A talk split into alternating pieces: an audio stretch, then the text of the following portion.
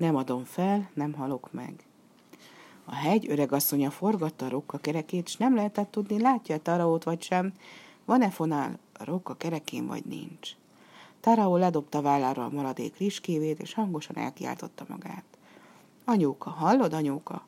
A fehér kígyótól hozok neked üdvözletet, akit a kukoriné mocsarában lakik. Abba hagyta a fonást a hegy öregasszonya, és Táraóra nézett. A fehér kígyó azt mondott üdvözletét küldi nekem. Lám, lám, no csak ülj le, beszélgessünk. Kifia borja vagy, s miért jöttél az öregasszonyhoz? Taraónak hívnak, és azért jöttem hozzá, hogy megtudakoljam az utat a messzitó felé. Azt mondják, egy sárkány él abban a tóban, igaz ez?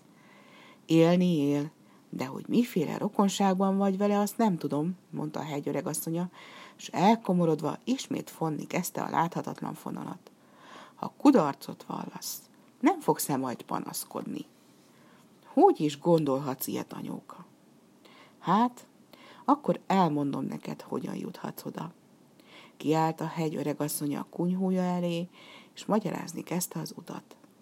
Ha elhagyod a kunyhót, menj egyenesen északnak, át a fenyőerdőn. Aztán találsz egy náddal benőtt mocsarat. Elhagyod, látni fogsz két magas japán cédrust, alattuk két üvöltő sakált. A környező hegyek az új üvöltésüktől vízhangozzák. A cédrusok után árva lányhajas csepp következik. Egy óriási, szörnyű pók él ott. Vigyázz, nehogy a keze közé kerülj, ügyesen tudja becsapni az embereket. Ha átvágtál, az árva lányhaja sztyeppen, menj fel a hegy tetejére, ott lesz a messzító. Nem könnyű kiszólítani a vízből a sárkányt, lebújt egészen a tófenekére, és soha nem mutatkozik. Az is megtörténhet, hogy nem hallja meg a hívásodat, és egész életedet ott töltheted a parton. A sárkány pedig még akkor sem jelenik meg. A hegy öregasszonya elhallgatott. Köszönöm, anyóka.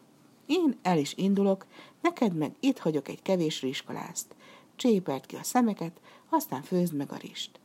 Megörült a hegy öregasszonya felnevetett örömében, fülig ért a szája. Várj csak, segíts nekem kicsépelni a rist, én meg megfőzöm babbal. Legalább lesz mit adnom neked útra valóul. Kicsépeltette a riskalászokat, megtisztította a szemeket, feltette főni, az anyóka pedig vörös babot szórt a kondérba. Nem sokára gőzölgő pára gomolygott a kondér fölött. Ekkor váratlanul hópelyhek kezdtek kavarogni, és hamarosan beborították a földet.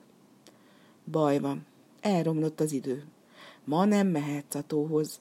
A hó rettenetesebb, mint a sakálok, szörnyűbb, mint a nagy pók. De hát lehet-e a hegy öregasszonyának kunyhójában várakozni, mikor a messzító már egész közel van, egy kőhajításnyira? Nem számít, anyuka. Elmegyek, már a rizs is megfőtt. Tárao az övére akasztotta a részcipóval teli zsákocskát, és útnak indult. Keresztül vágott a fenyőerdőn. Elhagyta a náddal benőtt mocsarat, s odaért a két nagy japán cédrushoz. Látja, Két sakál áll a cédrusok alatt, szörnyű hangon üvölt mind a kettő, s visszhangozzák a hegyek az üvöltésüket. Mikor a sakálok észrevették Teraót, kitátott szájjal rohantak rá két oldalról. Várjatok, sakálok, várjatok! kiáltotta nekik Teraó. Hoztam nektek a kedvenc csemegétekből, a finom, riskásás, vörös babos cipóból. Közéjük hajított Teraó egy rizcipót, a sakálok rávetették magukat, marakodni kezdtek rajta, ő pedig ez alatt elment mellettük, és kiért az árva lány hajasztjepre. Látja, egy folyó állja el az útját, se híd, se csónak. Tarau leült a partra, elgondolkodott, mit csináljon most, hogy keljen át a folyón. Közben a vízből egy pirinyó kis pók mászott ki, kisebb, mint egy borsószem. Körülfonta Taraó lábát vékony pókfonállal, és visszamászott a vízbe. Kis idő múlva megint előjött.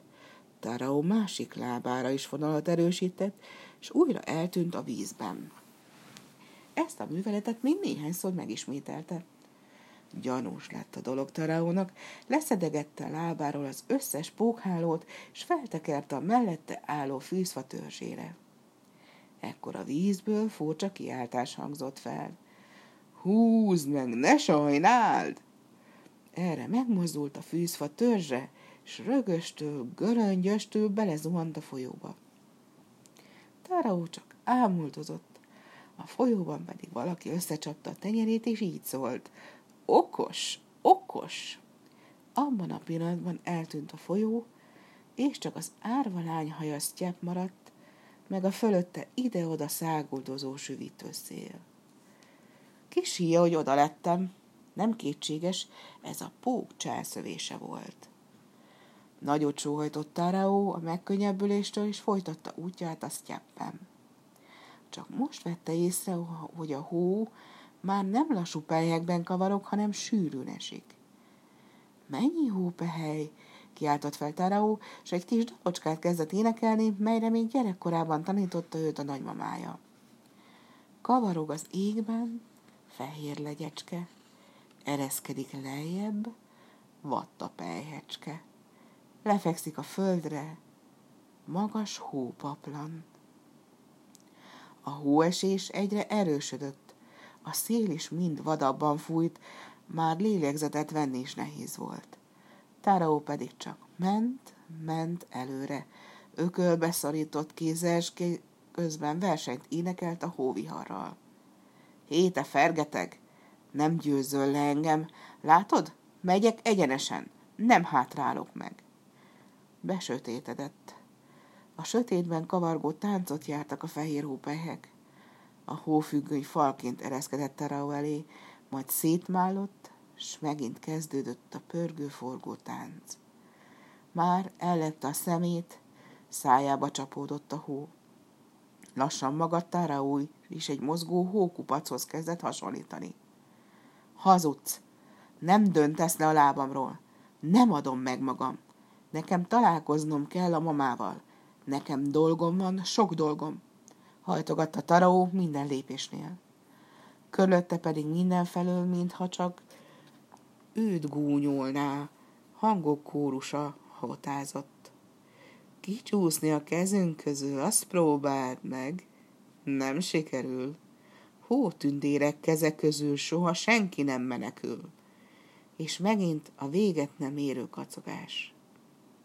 Egyik percben még ott cikáztak Taraó szem előtt, a másikban meg már a föld nyelte el a hófehér arcú hótündéreket.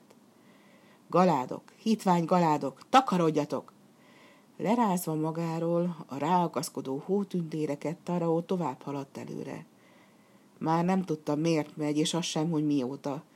Végül elesett, arccal egy hóbuckába bukott, és megint hallani lehetett a termesztő kacagást, hol halkabban, hol erősebben, túlsűvítve a szélüvöltését. A hó pedig egyre csak esett, s Taraót hamarosan fehér lebeg borította be. Már erős karját, széles forró melkasát, s fiatal arcát is betemette a hó.